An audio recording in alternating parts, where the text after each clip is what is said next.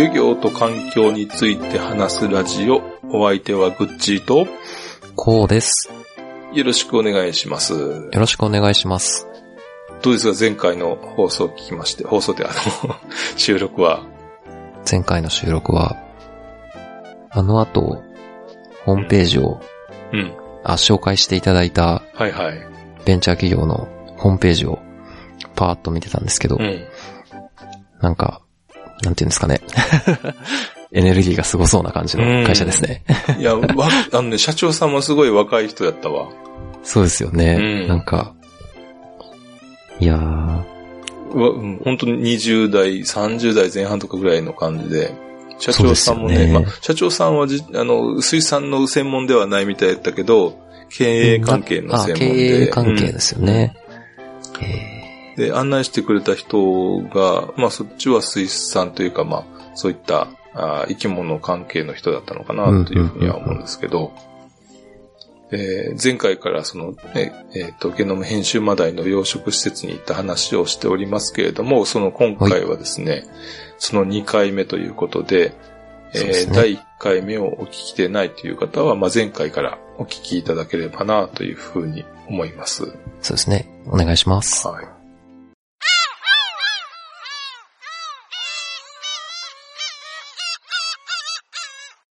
じゃあ、今回のですね、話題に移りたいと思うんですけども、はい。えっ、と、今回はですね、ゲノム編集技術についてまず、えっ、と、ご紹介したいなと思うんですけど、はい。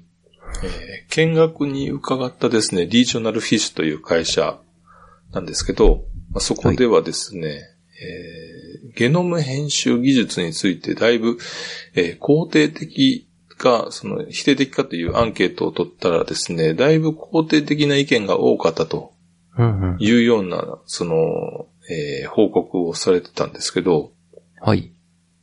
コウさんはどうです？ゲノム編集技術についてというか、えーゲノム編集の、えーされたような生き物です。例えばさっきの、今回のタイですけども、ぜひ食べたいと。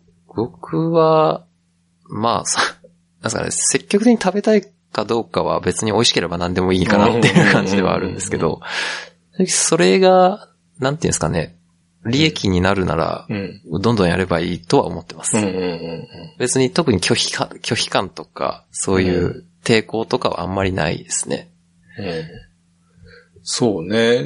基本的にはまあそうかなと思うんですけど、ただ一般のね、人の中では結構拒否反応を示すような方もいらっしゃるのかもしれないなと。そうですね、確かに。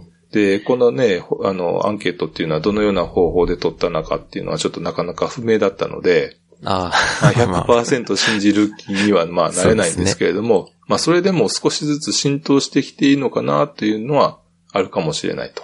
うんうんそうですね、確かに。で、ここでよくその話題になるっていうのがですね、ゲノム編集と、まあ、遺伝子組み換えということで、二つあるんですけど、遺伝子操作というのは、まあ、同じなんですけども、えー二つあって、えー似てて、えーまあ違うよと。うんうんまあその辺について今回は、えー説明したいと思うんですけど、はい。まあまずはですね、えっ、と、ゲノム編集についてなんですけど、はい。えー前回は少し話題にしましたけども、あの、ゲノム編集っていうのはですね、狙った場所の DNA に変異を起こすと。それが可能な技術ということなんで、はい。えー2020年の、まあ、ノーベル化学賞を受賞した、えークリスパーキャス9システムというのがありまして、そういう技術をえー使って、えーやっております。はい。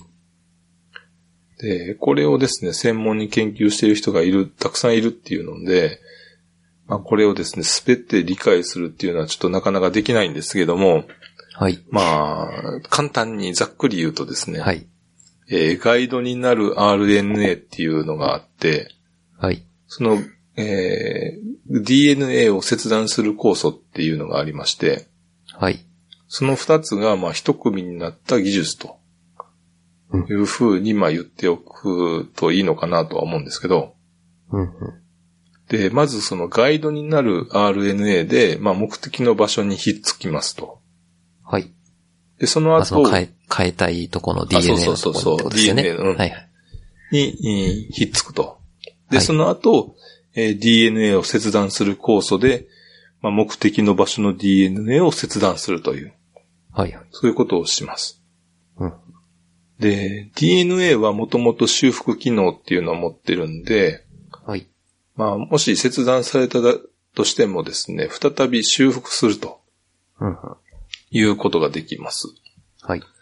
ところがですね、一定程度の確率で修復エラーっていうのが起きてしまいますので、はい。この DNA っていうのが、まあ、切断されるっていうのはですね、日常でも、まあ、多く起きていて、はいはい。まあ、例えば細胞分裂の時だったり、えーうん紫外線が当たったりああ、はいはい。っていうことでも起こっておりまして、うんえーまあ、修復エラーっていうのもさらに、まあ、起こっていると。うんうん。で、この修復エラーが致命的な場合は、癌になるというああ。いうふうに、まあ、言われております。はいはい。まあ、治んなかったってことですよね。要はそうそうそうそう。元通りに。うんで、元通り治らなくても、例えば、えー正常にさ、動かなかったら、その細胞自体は死んでしまって、はいはい。な、亡き者になると。うんうんうん。けど、えー変なところが変容して、えー無限に増えるようになるとかっていう。ああ、なるほど。変わった形で治っちゃうというか。そうそうそうそうまあなんそういうのか変な風になっちゃうってことですね。そういうのが癌になるというふうにまあ言われておりまして、なるほど。で、このマダイのゲノム編集技術ではですね、えーミオスタチンっていうのをさ前回も出てきてましたけども、はい。それを生成させないように、えー欠損させるっていう、そういう操作が行われております。うんうん。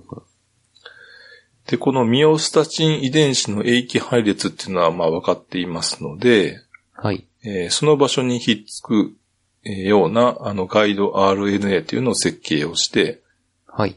で、そこに切断酵素を働かせると、まあ、ミオスタチン遺伝子っていうのに変異を起こさせることができると。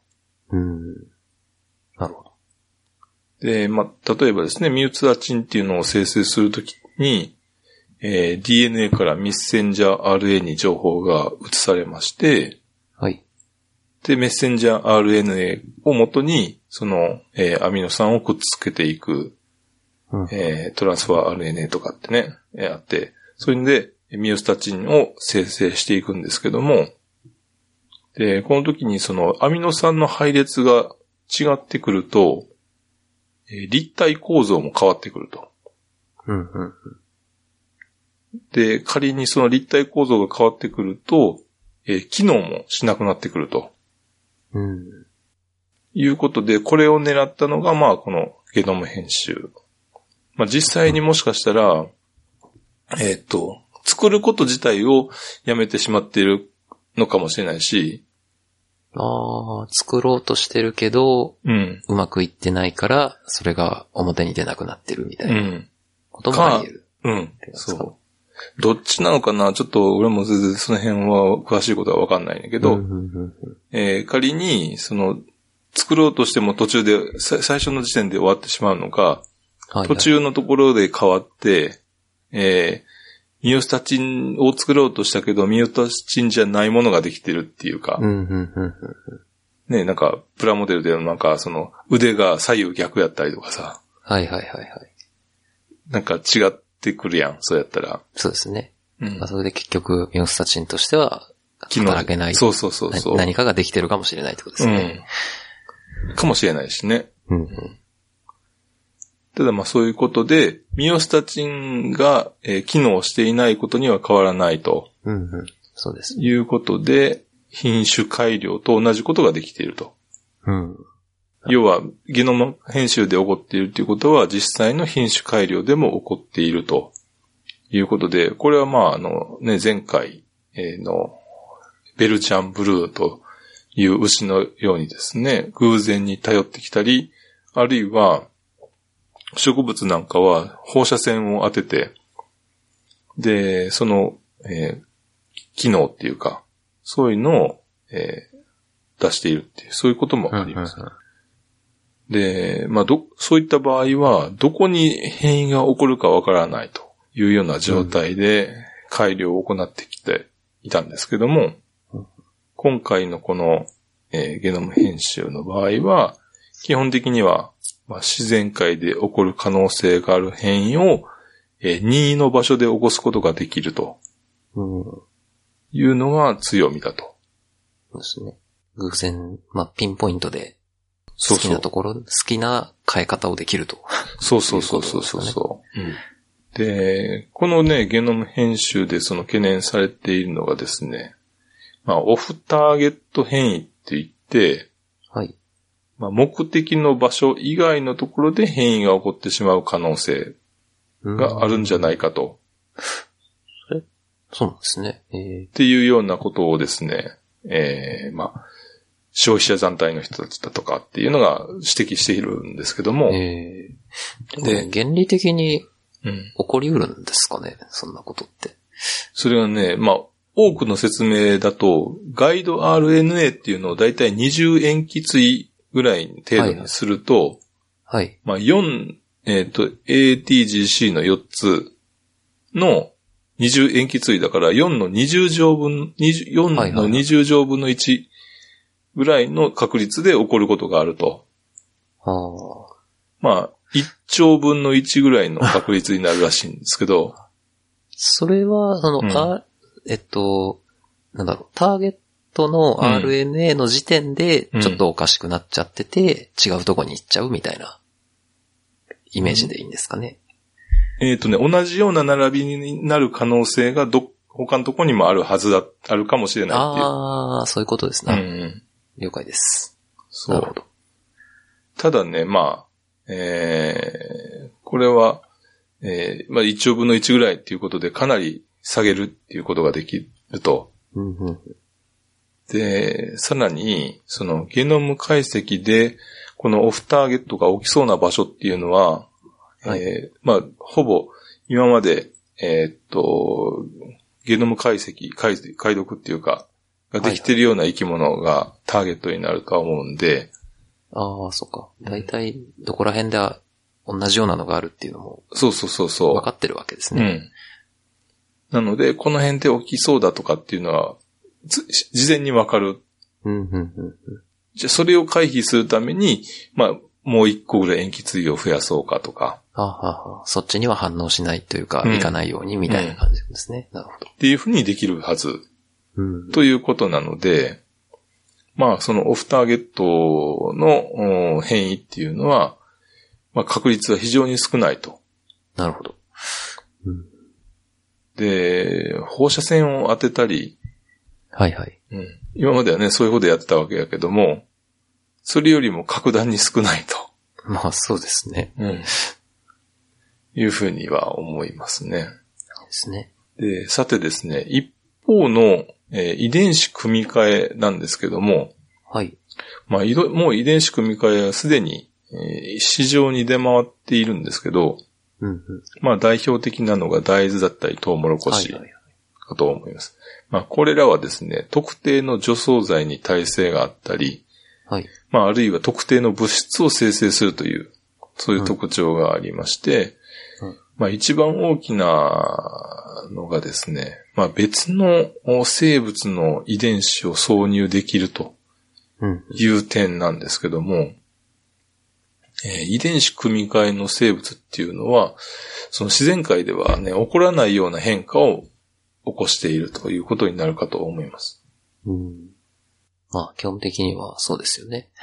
まあウイルスなんかはね、あの、自分のえっ、ー、と、相手方の、なんていうの、DNA を自分に取り込むっていうこともあるんですけど、はい、特定の物質を作り出す遺伝子を組み込めばですね、えー例えば、まあ、ビタミン類をたくさん生成するような遺伝子を組み込めば、まあ、ビタミン豊富な食べ物を提供することができるようになるし。で、また、あの、特定の除草剤に耐性を持つ遺伝子を組み込めば、もう大規模に作付けをするような、そういう農作物に、えー雑草処理っていうのが効率的に行えるようになると。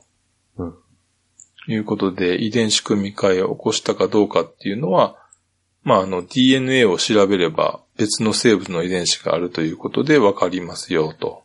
うん。そうなれば、まあ、D、あの遺伝子組み換えっていうのはわかりますけど、一方、えーゲノム編集では、まあ、元々の遺伝子のエラーなので、えー天然の品種改良と判別するのは非常に難しいとうん。いうことが、まあ、言われております。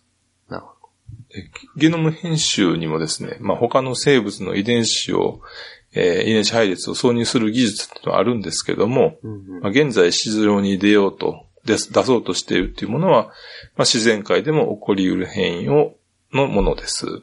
あなので、まあ、厚生労働省や農林水産省などは国の機関に対して、そのゲノム編集生物は、えー届け出をするだけで市場に出すことができるというようなガイドラインになってます。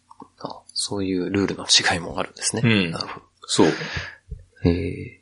で、ただね、消費者、消費者団体などからはですね、遺伝子組み換えと同じように、まあ、はいえーゲノム編集のものも表示義務を課してほしいという、そういう要望があるようです。なるほど。これ、このまあ遺伝子組み換えも含めてなんですけど、うん。何が嫌なんですかね、世の中は。そうやね。俺もな、よようわからんって言ったらわからんねんけど、まあね、ただね、その今のところ、遺伝子組み換えもゲノム編集も人間に害のある物質は生成されているっていう、まあ根拠はなくてですね、はい。まあ仮に変異した遺伝子っていうのを食べても消化されてしまうし、ですよね。うん別に、人間の体に組み込まれてしまうっていうことも心配はなくていいし、そうですね。